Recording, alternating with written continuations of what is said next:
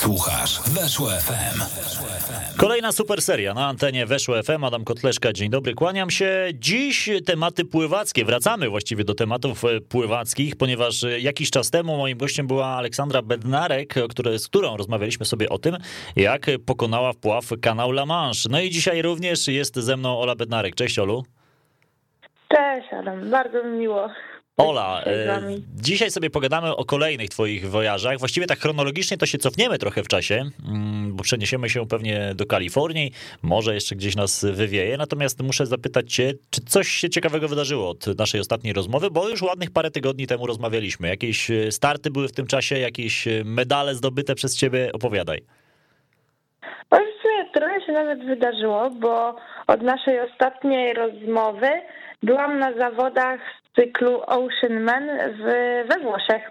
Tam wystartowałam na 5 kilometrów razem z moimi znajomymi z Vortazy Swim i e, zakwalifikowaliśmy się na rundę finałową, która odbędzie się w sumie już niebawem, bo w grudniu w no Egipcie, okay. więc mhm. tutaj mamy kolejną motywację do treningów i do tego, żeby się dobrze przygotować. W grudniu już teraz, w, w przyszłym miesiącu? Tak, już za niecały miesiąc nawet. Okej, okay, to tak przy, jeszcze przedświątecznie sobie jakieś zawody uda się zaliczyć. Dokładnie. Co to będą za zawody? Jak one będą przebiegać w ogóle? E, jak to wygląda? To są zawody, to jest e, finałowa runda e, zawodów, które nazywają się Ocean Man i rozgrywane są naprawdę w przeróżnych miejscach na całej Ziemi.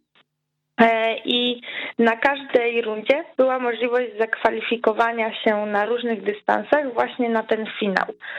I my teraz y, ze znajomymi wraz jeszcze z innymi zawodnikami z, in, z, innych krajów, którzy w przeciągu ostatniego roku zakwalifikowali się na tą rundę finałową, spotkamy się za niecały miesiąc i będziemy mogli rywalizować już wspólnie w jednym miejscu na dystansach 5 km, 10 i bodajże tam jeszcze jest 3 kilometry i dla takich początkujących osób lub młodszych dzieci tam są jeszcze krótsze dystanse do pokonania. Mhm. A gdzie to będzie w Egipcie dokładnie?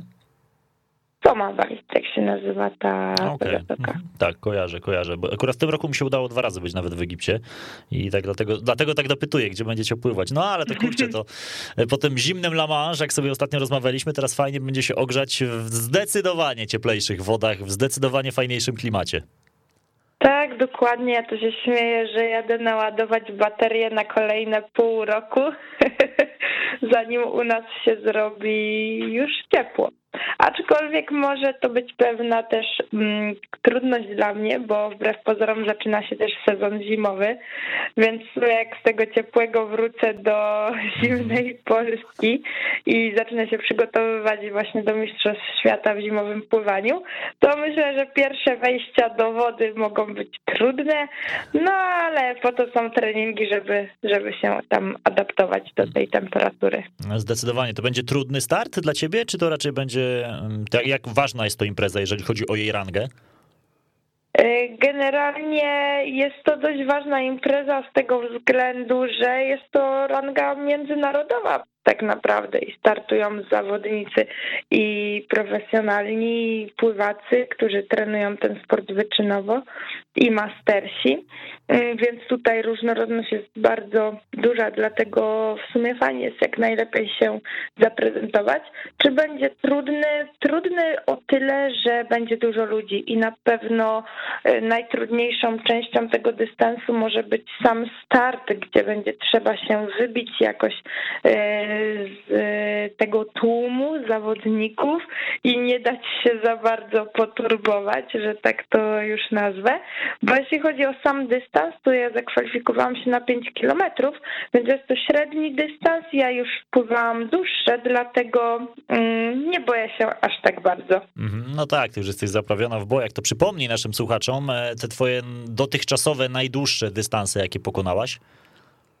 W sumie taki najdłuższy dystans na wodach otwartych to było 46,5 km koło nowojorskiego Manhattanu i tylko to było w rzeką, więc bardzo pomagał mi też prąd płynąć, ale mm, tak w takiej wodzie w sumie nie stałej, ale y, gdzie te prądy niekoniecznie były sprzyjające, to chyba był ten La Manche 42 kilometry 43 nawet tam, mhm. bo to 42 chyba 9 mi wyszło, mhm. to, to tam to chyba mogę uznać za taki najdłuższy dystans w wodzie y, takiej, hmm, no niekoniecznie, gdzie ten prąd mi sprzyjał. Okej, okay, no to La Manche, ja was zachęcam do odsłuchu poprzedniej rozmowy z Olą, bo tutaj rzeczywiście zdradziła nam całe kulisy. Jak się do tego przygotowywała, jak to logistycznie przedsięwzięcie w ogóle można było rozegrać, y, no to przenieśmy się w takim razie do twoich pierwszych takich startów na wodach otwartych, na, na takich dużych imprezach, ustaliliśmy sobie, że to było kilka lat temu w Stanach Zjednoczonych. Tak, tak. Moim takim pierwszym dużym przedsięwzięciem było przepłynięcie w kanału Katalina. Wcześniej pływałam, ale na wodach otwartych, ale bardziej, e, to znaczy krótsze dystanse i tak lokalnie. W Polsce było to, były to maratony po 3 km, po 5, gdzie e, pływałam w jeziorze i zawsze miałam gdzieś tam brzeg obok siebie, a Katalina to była wielka przygoda dla mnie. Płynęłam ją wtedy mm, ze znajomą, z Hanią Bakuniak, z którą chciałyśmy jako pierwsze Polki pokonać ten dystans. Ja płynęłam z lądu na wyspę, a ona z wyspy na ląd. Ale nie była to sztafeta, tylko dwa pojedyncze płynięcia. Mhm. I pamiętam, jak e, w ogóle przyjechaliśmy na tą łódkę na noc wcześniej, żeby już tam e, nocować. Potem rano, jak wstaliśmy, no to te całe przygotowania, spotkania z obserwatorami, sam start, gdzie po prawo było, po prawo ocean, po lewo ocean, nie było widać w ogóle lądu. Miałam tylko takim moim punktem odniesienia była łódka e, z załogą no i ląd, który zobaczyłam dopiero gdzieś tak mniej więcej na nie wiem, 5 kilometrów, 6 przed metą, y, więc to, to, to była naprawdę duża, duża przygoda dla mnie. Po czym, gdy wracaliśmy, no to gdzieś na dwie godziny, może niecałe trzy poszłam spać, bo startowała moja koleżanka e, i jest taki wymóg, że jedna osoba z załogi musi być chociaż na łodzi podczas takiego przedsięwzięcia. Dlatego też trzeba było się szybko gdzieś tam zmobilizować i potem w drugą stronę obserwowałam już ze strony łódki całe to płynięcie i z Bogusławem Ogrodnikiem, który był z nami, też się wymienialiśmy, więc to, to była cała taka, wiesz, no duże wrażenie na mnie wyparła ta, ta podróż. No nie dziwię się, no w ogóle samo miejsce, w którym e, wtedy płynęłaś, no może zapierać dech w piersiach, wiesz, ludzie marzą o Kalifornii całe życie. E, jak w ogóle udało ci się zebrać fundusze na to wszystko? Miałaś jakichś sponsorów wtedy już? Udało się jakoś no, spieniężyć ten, ten wyjazd, żeby nie wszystko z własnej kieszeni wykładać? Oj, to był ciężki temat, bo pamiętam, mm, to co mi najbardziej wtedy pomagało, to stypendium, które otrzymywałam z uczelni e, i gdzieś tam sobie odkładałam na, tą, na to przedsięwzięcie. I wtedy założyłyśmy zrzutkę, na której zbierałyśmy właśnie pieniądze na tą przyprawę i ludzie, którzy chcieli wesprzeć gdzieś tam nasz pomysł, to, to właśnie dokładali się do tego przedsięwzięcia. Więc to były takie główne środki Mm, z których to mogłam opłacić. No i oczywiście gdzieś tam pracowałam, żeby sobie dorobić, ale sponsorów nie udało nam się wtedy znaleźć. Wtedy zaczynałam dopiero swoją przygodę z takim sportem i kompletnie też nie wiedziałam jak pisać albo no, orientować się, y, gdzie można zdobyć takiego sponsora. No i w sumie z perspektywy czasu dalej uważam, że nie jest to bardzo proste i chyba trzeba znaleźć się w odpowiednim miejscu i czasie, mhm. żeby coś takiego zdobyć. No, to zdecydowanie. Trzeba mieć dużo szczęścia, no ale też i umiejętności, które ty zdecydowanie e, posiadasz. Jak, e, powiedz po kolei, jak z Polski dostaliście się e, tam na to miejsce startu? Lecieliśmy w sumie samolotem. To był warto wspomnieć, bo mm, jak już wspominałam, leciałam tam z Bogusławem Ogrodnikiem i Hanią Bakuniak, ponieważ wymyśliliśmy sobie taki projekt, który nazwaliśmy Polską Przyprawą Stulecia. Był to rok, w którym mm, Polska obchodziła setną rocznicę odzyskania niepodległości i wszyscy ludzie robili coś fajnego, żeby uczcić to święto i postanowiliśmy zrobić coś w pływackim stylu. I dlatego pojechaliśmy tam na dwa tygodnie wcześniej, aby Bogusław mógł przepłynąć w pław jezioro Tacho, które e, było jedną z jego mm, części w zdobywaniu korony jezior, a ja z Hanią, tak jak już mówiłam, chcieliśmy przepłynąć jako pierwsze Polki tą e, Katalinę. No i mm, gdy dotarliśmy na miejsce, z tym też wiąże się pełna historia, bo słuchaj, musiałam podłapać jakąś chorobę w samolocie, bo po wylądowaniu zaczęło boleć mnie gardło i ono z godziny na godzinę zaczęło się pogarszać. Jak się okazało, złapałam anginę. I już okay. miałam taki moment zwątpienia, że mówię, nie, ja nie dam rady, ale na szczęście gdzieś tam mieliśmy ze sobą antybiotyk, który zadziałał i, i na dwa dni przed wpłynięciem udało mi się wykurować do końca. No to walka z czasem do samego końca. Tak, dokładnie. Mówię, na dwa dni wcześniej ten antybiotyk już skończyłam brać, no i nie ukrywam, trochę się bałam, bo no przez ten tydzień nic nie robiłam szczególnego, gdzie przez kilka pierwszych dni piłam i jadłam tylko przez rozum, bo tam jest przecież gorąco.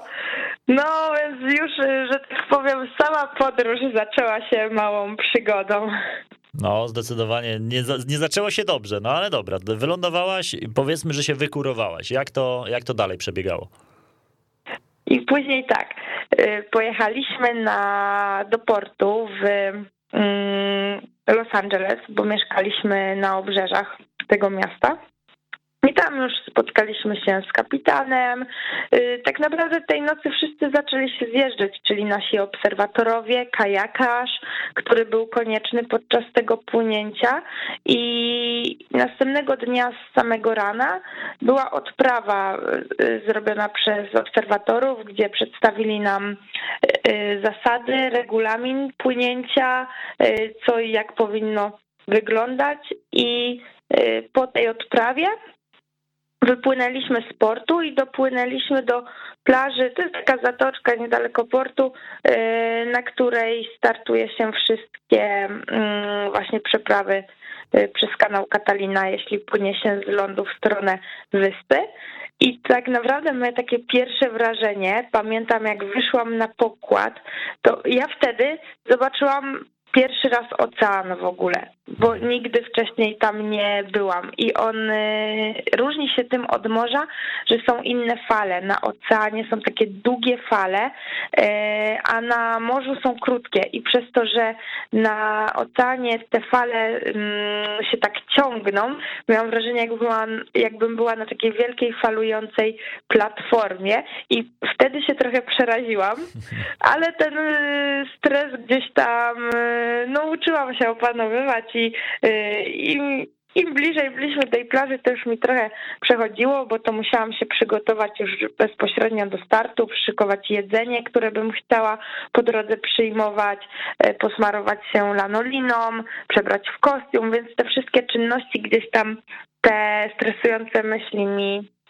odgoniły. No i kiedy już dotarliśmy na miejsce, skoczyłam do wody, bo łódka zatrzymywała się mniej więcej 50, może 100 metrów od plaży, tak na odpowiedniej dla niej głębokości.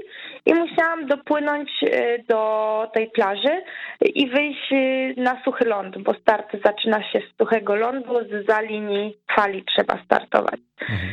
No i potem już na sygnał y, kapitana, który po prostu zatrąbił klaksonem na łodzi, weszłam do wody i zaczyna, zaczęłam płynąć i jak to na pierwszych metrach zawsze bywa, to mm, jest tak, jeszcze adrenalina mnie trzyma, nie czuję zmęczenia, tylko jakąś taką radość, bo jestem w nowym miejscu, doświadczam nowych rzeczy.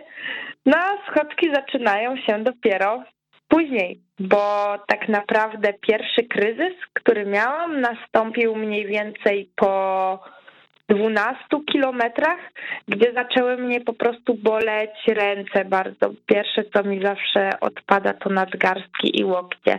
A zdawałam sobie też sprawę, że byłam trochę osłabiona jeszcze wcześniejszymi przygodami zdrowotnymi. Mhm.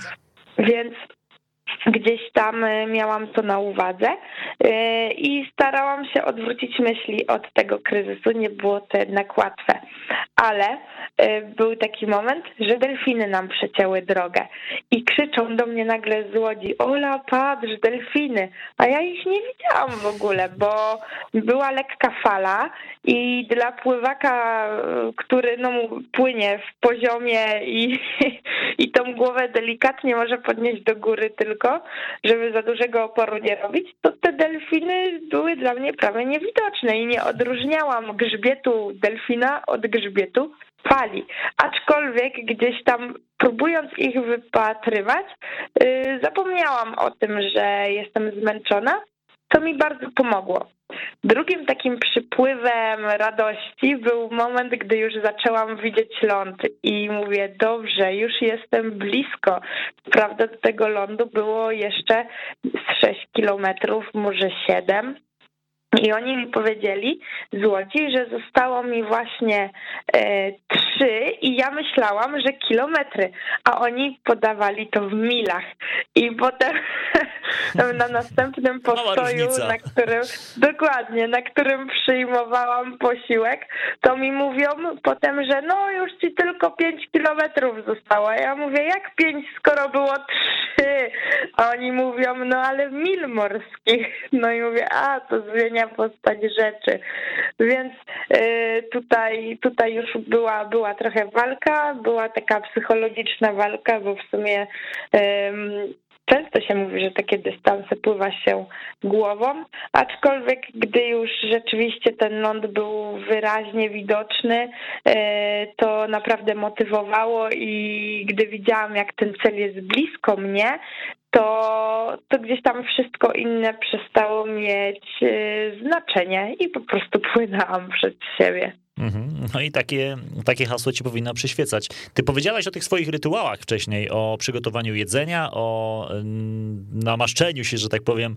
E, opowiedz, trochę wspominaliśmy już o tym e, na ostatniej audycji, ale powiedz, po co to wszystko, w sensie co jadłaś i czemu musiałaś się nasmarować tą lanoliną, tak? Dobrze, dobrze pamiętam? Tak, lanoliną.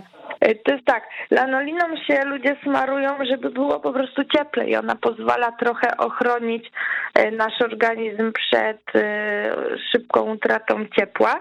Jeśli chodzi o Katalinę, tam temperatura wody miała około 20 stopni. Dlatego, co było dla mnie ok, ja lubię tą temperaturę i e, nie zmarzłam e, podczas tego płynięcia.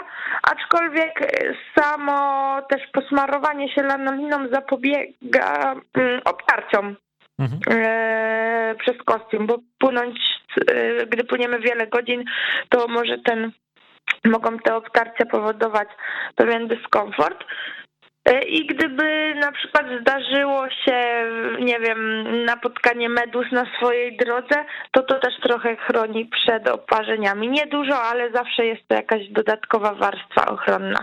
A jeśli chodzi o jedzenie, to to jest niezmiernie ważny element, no bo najzwyczajniej w świecie to jest dla mnie energia. I w sumie żywienie na Katalinie um, wyglądało zupełnie inaczej niż na La Manche, bo ja tam przygotowałam sobie inne rzeczy. Tam nie skupiałam się tak bardzo też na termice, bo wiedziałam, że jest ciepło i przyjmowałam herbatę od czasu do czasu tylko, a głównie co każdy posiłek piłam węglowodany z aminokwasami rozpuszczone w zimnej wodzie, gdzie na La Manche piłam je mm, w ciepłej wodzie. I jadłam batony takie energetyczne, które szybko mi wystarczyły energię oraz banany, bo wtedy na przykład nie wiedziałam jeszcze, że podobno banany, to jako ciekawostkę powiem, podczas wysiłku nie są wskazane, bo mm, są kwasorodne. I przed y, wysiłkiem, po wysiłku owszem, ale podczas wysiłku nie za bardzo. No ale wtedy jeszcze je, je właśnie spożywałam podczas Kataliny i to były takie moje podstawowe y, posiłki. I tam wyglądało to w ten sposób, że kajakarz podpływał do łodzi, brał y, jedzenie i picie dla mnie i od kajakarza je brałam, bo kajakarz był blisko mnie, on kajak ma niską burtę, więc też łatwiej było im podać mi to jedzenie, gdzie na La Manche y, wszystko odbywało się z łodzi. Okej, okay, a powiedziałaś o tej ciepłej i zimnej wodzie. Dlaczego tutaj była, nie była zimna, tak? Dobrze zrozumiałem.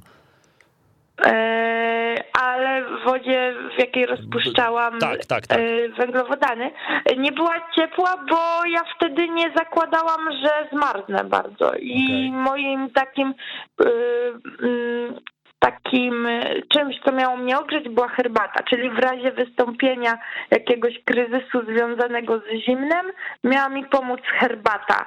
I ja wtedy też nie byłam bardzo świadomym zawodnikiem, bo e, jeśli chodzi o wody otwarte, miałam dużo mniej wiedzy na ten temat niż teraz.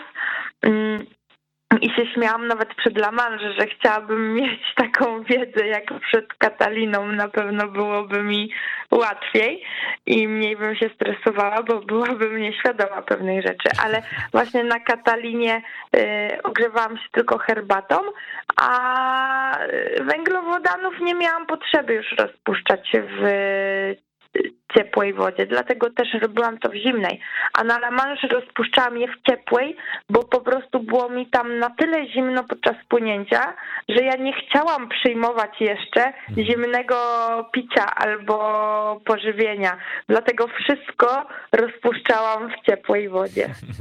No, tak, to zrozumiałe. E, a powiedz mi o tych meduzach, bo powiedziałaś, że trochę miało ci to wszystko chronić przed y, meduzami. E, było jakieś spotkanie bliskiego stopnia, czy na szczęście się obeszło?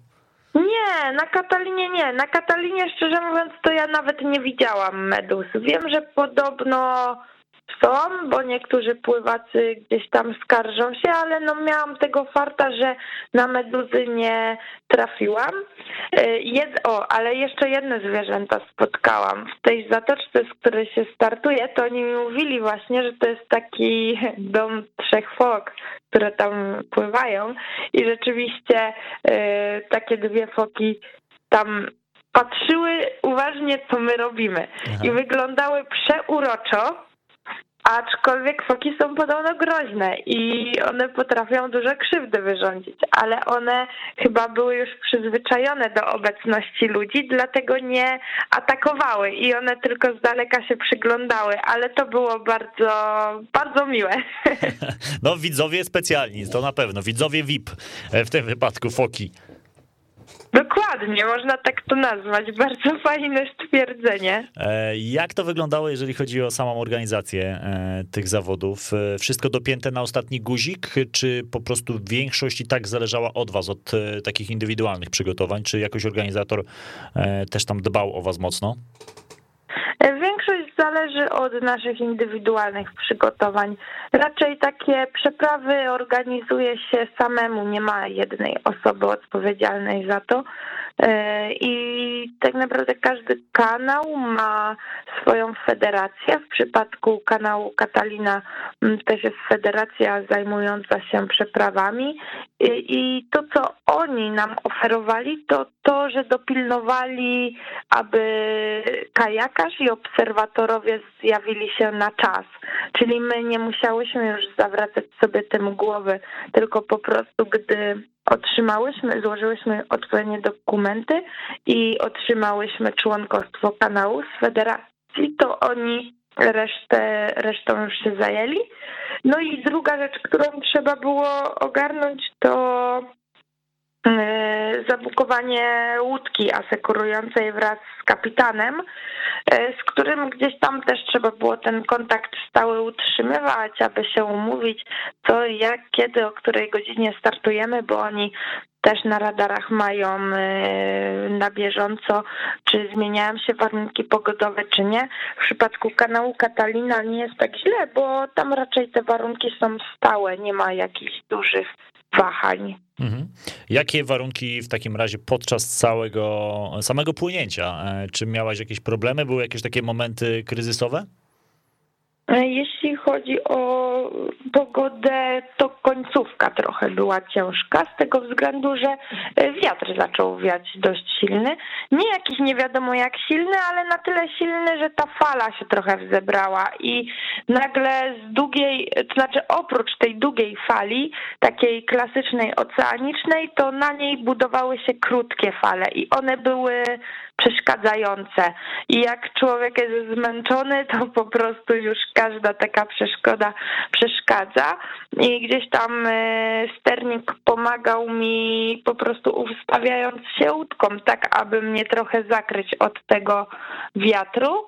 E, ale ma to też związek z tym, że ja płynęłam w dzień, a w dzień woda jest mniej spokojna niż nocą i dużo przepraw zaczyna się nocą, ale ze względu na strukturę naszego projektu, to jedna osoba musiała płynąć w dzień, ale pod falę, a druga osoba w nocy, ale z falą. Mhm. No to raczej z falą troszkę chyba łatwiej jednak. Czy nie? E, z falą tak, na pewno łatwiej, no bo cały czas nas popycha do przodu ta fala. I ja jak płynęłam pod falę, to um, z doświadczenia mogę powiedzieć, że tego nie czuć bardzo jak płynę. To widać później, dopiero na przykład po czasie, e, ale y, taka trudność jest w tym, że ja chcę płynąć do przodu, wpływam na tą falę, a ta fala ciągnie mnie trochę do tyłu. Tylko mówię, bezpośrednio tego nie czuć, bo to jest bardzo mało, ale na tle całego dystansu, jak się sumuje każde takie wpłynięcie na falę, no to się robi trochę więcej. Aczkolwiek, no mówię, to były w każdą stronę są plusy i minusy o, takiego płynięcia. Jasna sprawa. Ile łącznie y, zajęło ci przepłynięcie tej odległości? Jaka to dokładnie była odległość, przypomnij? To były 34 kilometry i zajęło mi to 12 godzin i 7 minut. Okej, okay, dobra. E, to, to, to, po kolei 12 godzin w wodzie. Ja wiem, że dla ciebie to już nie jest nic nadzwyczajnego, ale to cały czas dla laika to jest y, no, niesamowita liczba, pewnie której, której nie jeden w, całe, w całym życiu nie wyrobi. E, I jak się płynęło po prostu? No jak, jak, to, jak to etapami jakoś y, miałaś podzielone, że nie wiem, od samego początku spokojnie, czy może właśnie atakujesz szybkim tempem? Jak to, jak się, jak rozkładałaś też siły? Szczerze mówiąc, to od samego początku chciałam narzucić sobie jedno tempo, bo mm, fajne stwierdzenie, ktoś kiedyś powiedział, że na wodach otwartych trzeba umieć zmieniać biegi i rzeczywiście mm, chciałam po prostu zachować siłę na takie momenty kryzysowe, gdyby na przykład jakiś silniejszy prąd przyszedł i trzeba by było trochę mocniej powiosłować. E, więc to są tak, jak się płynie taki długi dystans, to raczej staramy się złapać takie tlenowe tempo, równe, y, bo takie pływanie interwałami też bardzo męczy, więc tutaj inaczej się to jednak płynie niż taki klasyczny maraton 5 czy 10 kilometrów, gdzie się ścigamy z ilomaś zawodnikami i ten start kończy się zazwyczaj maks po 2,5 godzinach. Mhm. E, kiedy było najgorzej? Jaki moment był najcięższy w takim razie? Najcięższy moment to jest chyba moment pierwszego kryzysu, bo to jest pierwsza taka granica przejścia, wyjścia ze swojej strefy dyskomfortu. E, to znaczy swojej strefy komfortu do właśnie tej strefy dyskomfortu. I e, to jest taka pierwsza styczność ze ścianą, a potem przyzwyczajamy się trochę do tej ściany, znajdujemy sposoby, jak sobie z nią radzić, dlatego kolejne kryzysy, które nadchodzą, być może trochę łatwiej jest znieść niż ten pierwszy. Ważne, żeby dać sobie szansę na pierwszym kryzysie i się nie poddać. Mhm. E, masz jakieś sposoby na radzenie sobie z takim kryzysem? Bo to wiesz, wszystko ładnie brzmi. Nie dać się kryzysowi i się nie poddać, ale jakby się pojawiają takie myśli i takie momenty zwątpienia, to co wtedy robisz? To jest. Teraz będę mówić już jako ktoś, kto przez kilka lat sobie to wytrenował, a zaraz powiem, co wtedy zrobiłam. Okay. Generalnie y, warto wtedy przekierować uwagę na coś innego. I tak jak na La Manche znalazłam fajny sposób, bo znalazłam na swoich okularach rysę, taką niewielką. I gdy chowałam głowę do wody, to skupiałam uwagę na tym, żeby znaleźć tą rysę, co nie było bardzo proste, bo była mała. Ale przez to dużo szybciej zaczął mi lecieć czas i dużo szybciej zaczęły mi te metry lecieć, bo e, po prostu nie myślałam o tym, że jestem zmęczona. Na Katalinie próbowałam zastąpić to innymi myślami, takimi pozytywnymi myślami, czyli przypominać sobie mm, no jakieś fajne rzeczy z życia, ale jest to mega trudne e, zastąpić myśl myślą inną. E, i łatwiejsze jest zastąpić myśl pewną czynnością do czego zachęcam właśnie, żeby się nauczyć. Jest to związane też trochę e, ze sztuką medytacji, takiego e, skupienia i, właśnie przekierowywania uwagi i spokoju. To, to można właśnie wyćwiczyć. Jak długo coś takiego się ćwiczy, jeżeli ktoś nigdy nie miał z tym styczności? W jakim czasie jest w stanie opanować e, takie odwracanie uwagi od tych momentów kryzysowych? Myślę, że jest, nie można oczekiwać natychmiastowego efektu, bo tego można się uczyć naprawdę długo i za każdym razem odkrywać coś nowego, ale żeby zobaczyć taki już pozytywny wpływ tej nauki e, i że ta nauka przekształca się w tak jakby na konkretne sytuacje i czynności, to ja myślę, że po pół roku można już, y, już gdzieś tam poznać siebie w tej sferze, ponieważ ja osobiście Zaczęłam nad tym pracować ze swoją psycholog sportową dopiero przygotowując się do kanału La Manche, jeśli chodzi o medytację. Wcześniej tego nie robiłyśmy, wcześniej bardziej um, uczyłyśmy się takiej siły spokoju, ale medytacji nie robiłyśmy. I tak naprawdę przez te pół roku gdzieś tam nauczyłam się takich prostych, podstawowych rzeczy stosować, y, narzędzi, które oferuje y, ten sposób y, zrelaksowania się. Mhm. A możesz nam trochę opisać? Ja wiem, że w radiu nie jest to łatwo opisać samą medytację, jak to przebiega, no ale spróbujmy jakoś uzmysłowić naszym słuchaczom, bo medytacja brzmi tak, wiesz, dosyć tajemniczo dla kogoś, kto nigdy w życiu nie korzystał z tego sposobu. Pewnie. Mogę, mogę powiedzieć jedną z moich ulubio- jedno z moich ulubionych ćwiczeń. To jest po prostu um, to znaczy, za każdym razem, gdy chcemy praktykować medytacji, warto znaleźć sobie miejsce, w którym będziemy czuć się po prostu dobrze. Dla niektórych jest to e, kanapa w domu, dla innych jest to, nie wiem, ławka w parku, inni wolą stać, inni wolą siedzieć, więc to już każdy musi dopasować do swoich potrzeb.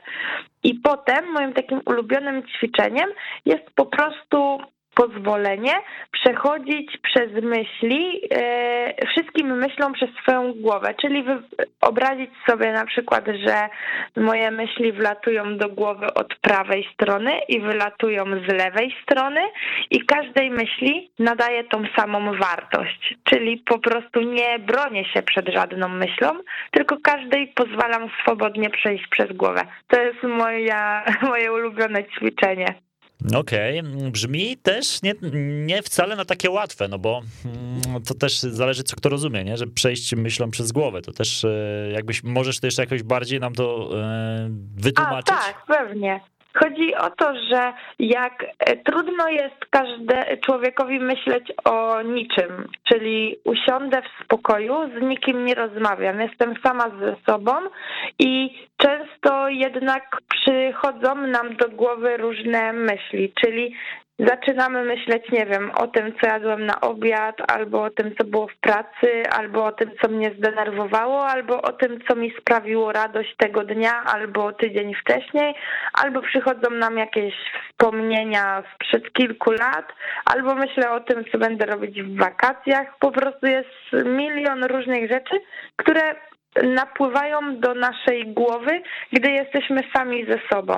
I właśnie e, ważne jest, żeby przy tym ćwiczeniu nie dać ponieść się emocjom, e, gdy napływają do nas złe myśli lub mega jakieś fajne, tylko żeby nadać im tą samą wartość, czyli po prostu e, nauczyć się panować nad emocjami. I to ćwiczenie jest fajne, fajnym takim wprowadzającym też do innych, gdzie już muszę skupić się tylko na tych myślach, które mnie motywują i nie dać e, tak jakby zaburzyć swojej koncentracji tym myślom, które mnie demotywują, e, a one jednak z dużą większą łatwością często do naszych głów wpadają. I to jest taki fajny wstęp do kolejnych ćwiczeń. Mhm, no ty, jak ciebie się słucha, Ola, to jesteś, wydajesz się być osobą bardzo opanowaną, taką, którą naprawdę ciężko jest wyprowadzić z równowagi. E, zdarza ci się tak unieść w złości, już tak nawet niekoniecznie tylko myślę o sporcie, ale w ogóle w takim codziennym życiu? tak, zdarza mi się. I właśnie ostatnio doszłam e, do tego, dlaczego ludziom, ludzie mówią, że jestem spokojna i cierpliwa, bo słuchaj, ja mam generalnie dwóch braci młodszych. Mhm. i w domu po prostu czasami już mam taki przesyt, bo wiesz, ciągle jest głośno, jeden drugiego bije, tutaj jeden krzyczy, drugi coś tam. I jak wychodzę do ludzi, to po prostu co by się nie działo, to w domu jest taki hardcore czasami, że po prostu na zewnątrz to jest czysta przyjemność siedzieć. Nawet jak ktoś wierci wiertarką, to mi nie przeszkadza tak bardzo. Czyli jesteś zahartowana po prostu, jesteś zahartowana. Tak, jestem zahartowana. Nie, no śmieję się, ale generalnie raczej zdarza mi się gdzieś tam zdenerwować, no bo to każdy przecież ma jakieś tam swoje, wiesz, y, słabe strony i, i gdzieś tam może coś wyprowadzić z równowagi, ale raczej jestem spokojna i, i staram się nie ponieść emocjom. A czy oprócz medytacji, e, jak jeszcze pociągnę ten temat, bo jest mega ciekawy, czy oprócz medytacji jeszcze jakieś e, takie właśnie sposoby? Powiedziałeś, że to jest fajny wstęp do kolejnych ćwiczeń. Jakie jeszcze ćwiczenia w takim razie ty stosujesz? O, podoba mi się ćwiczenie, w którym o, to jest ćwiczenie dla zabieganych generalnie, którzy nie mają czasu na takie rzeczy.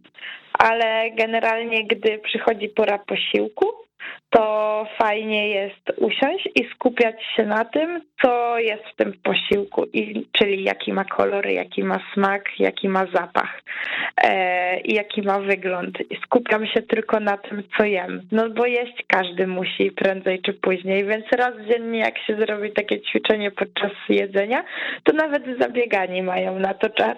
To jest fajne. Albo inne ćwiczenie, jest taka gra, setka game się nazywa w internecie i się wybiera, mm, szuka się kwadraciki od 1 do 100, one są pomieszane. I to pozwala na się skupić, na skupienie uwagi na czymś, czyli odrzucamy negatywne jakieś myśli. To jest y, dobre, jak ma się na przykład jakiś przesyt albo natłok jakichś stresowych sytuacji, to to pozwala się też odprężyć, bo uciekamy myślami tylko do tego, żeby znaleźć te cyfry, od, liczby od 1 do 100 E, a nie o tym, że coś było nie tak. Czyli z tego, co mówisz, dobrze jest po prostu co jakiś czas tak sobie trochę głowę zresetować, żebyśmy ciągle nie mieli na tak. myśli w niej, żeby nie było to takie wszystko obciążające. Nawet jeżeli mamy jakieś problemy albo niezałatwione sprawy, to czasami po prostu dobrze no, nabrać takiej chyba perspektywy i dystansu do tego wszystkiego. Tak, dokładnie. Kurczę, czasami warto nawet poświęcić z zabieganego dnia 15 minut na to, żeby się przespać i odpocząć chwilę, bo z taką świeżą, wypoczętą głową łatwiej i racjonalniej też podejmujemy pewne decyzje, więc to jak najbardziej. No i to później też pomaga i w wynikach e, sportowych. E, to wróćmy jeszcze do Kalifornii, e, bo tak zaczęliśmy, wyruszyłaś, jesteśmy na trasie. Mm, jak już dochodziłaś do samego końca? Jak już ten sam, sam finish wyglądał wtedy? Mm, było ogromne zmęczenie, czy wręcz motywacja do tego, że, żeby dopłynąć? No bo już przecież tyle kilometrów miałaś za sobą, ponad 30. Tak, zmęczenie było duże, ale motywacja była jeszcze większa. Jest takie uczucie, które mnie zawsze motywuje, czyli y, gdy dopływam do brzegu, już zaczynam widzieć piasek pod sobą i wiem, że zaraz już zacznę szurać tym brzuchem po tym piasku i będę mogła wyjść właśnie z tej wody i osiągnę swój cel. To jest takie odczucie, które bardzo lubię i które motywuje mnie e, niezmiernie na właśnie takich długich dystansach, o którym myślę. I właśnie na tym finiszu, nawet na te 5 kilometrów, które wydają się być już kawałkiem, ale na tle całej trasy, trasy, ale tak naprawdę no to, to jest jeszcze ponad godzina płynięcia, to generalnie wtedy już gdzieś tam moje myśli są na tym finiszu tylko. I gdy dopływałam do brzegu, pamiętam taki moment na Katalinie wpływa się w taką zatokę, to poczułam, gdy ta woda się uspokoiła, bo gdy wpłynęliśmy za Cypel, to ten wiatr się uspokoił, woda stała się bardziej gładka i taki spokój mnie wtedy ogarnął, że ja już tak spokojnie mogę płynąć do tego brzegu. Jeszcze widziałam kawałek brzegu po swojej prawej stronie, bo też była zatoka, więc miałam punkt odniesienia i widziałam, że się przesuwam do przodu e, i gdy skończyłam płynąć, musiałam wyjść za linię fali na suchy ląd. To jest bardzo ważne, podnieść rękę, że już skończyłam płynąć i wtedy kapitan znowu użył klaksonu na znak zakończonej przeprawy i pamiętam też jak e, kajakarz, bo kajakarz ze mną do samego końca płynął, to e, on mi pozwolił złapać się tego kajaka i już, już z nim dopłynęłam z powrotem do łodzi. To było takie fajne, bo już odpoczywałam wtedy i generalnie jak poszłam spać na te dwie godziny w Łodzi, to miałyśmy z koleżanką kajutę z łóżkiem piętrowym i ja spałam wtedy na górze i pamiętam jak się obudziłam, to tak mnie wszystko bolało, że nie miałam zaufania do swoich dłoni, że one się nie puszczą, gdy będę schodzić z tego łóżka. Więc to było, no to, to są takie wspomnienia, które gdzieś tam mi utkwiły w pamięci. No to musiało być mega zmęczenie, ale udało się zejść bez, bez komplikacji tak, ostatecznie. Tak. Nie spadłam. A ile właśnie po takim wyczynie dochodzi się do siebie? Jak e, długo e, odczuwałaś jeszcze skutki tego, co zrobiłaś chwilę wcześniej? E, to tak naprawdę wszystko zależy od też stopnia wytrenowania przed taką przeprawą. Myślę, że wtedy mm, trudno mi powiedzieć, ile dochodziłam po sobie po Katalinie, bo tak naprawdę ból mięśni po czterech dniach zniknął, aczkolwiek myślę, że organizm był dłużej zmęczony, bo y, fajną, y, fajnie zaobserwowałam to po La Manche, gdzie tak naprawdę mięśnie bolały mnie dwa dni, potem myślałam, że jest wszystko ok, ale po dwóch tygodniach jak weszłam do wody, bo startowałam na zawodach na 10 kilometrów, to czułam, jak mnie wszystko jeszcze boli, więc myślę, że sam organizm gdzieś tak po miesiącu dopiero dotarł do siebie, bo po miesiącu dopiero zaczęłam trening i wtedy y, jak już weszłam na trening, to, to już było wszystko ok. Okej, okay. no to, to też nam pokazuje, jak długo człowiek wytrenowany, no bo ty jednak jesteś wytrenowanym e, sportowcem, do siebie dochodzi, a ile dochodziłaby jeszcze taka osoba, która, no, nie daj Boże, skusiłaby się na coś takiego z biegu, z, biegu, z marszu, to myślę, że przede wszystkim by tego nie ukończyła, po drugie, no pewnie to mogłoby się skończyć po prostu czymś e, poważniejszym. Ola, e, tutaj sobie zrobimy kropkę, ale za momencik my będziemy rozmawiać dalej, natomiast nasi słuchacze usłyszą sobie tę część za tydzień w kolejnej super serii, pozwolisz? Pogadamy sobie jeszcze jeszcze o, o twoich pozostałych e, wyczynach, że tak powiem, pływackich, dobrze? Okej, nie ma problemu. Za tę część bardzo dziękuję e, Aleksandra Bednaruk. Odsyłam was e, na stronę Oli wpław przez świat.pl. Tam znajdziecie opisy tych wszystkich no naprawdę mega fajnych przedsięwzięć, jakie Ola ma za sobą. Ola, bardzo dziękuję za tę część. Ja też Ci również dziękuję. Bardzo mi było miło, że mogłam się z Wami podzielić tymi doświadczeniami. A wysłuchajcie nas za tydzień w kolejnej super serii. Wszystkie odcinki także na Spotify i oczywiście na stronie weszło.fm w zakładce Super Seria. Super Seria, najsilniejsza audycja na antenie Weszło FM. Rozmawiam z przedstawicielami różnych sportów o ich diecie, suplementacji i treningu. W każdy poniedziałek na Weszło FM. Adam Kotleszka, zapraszam.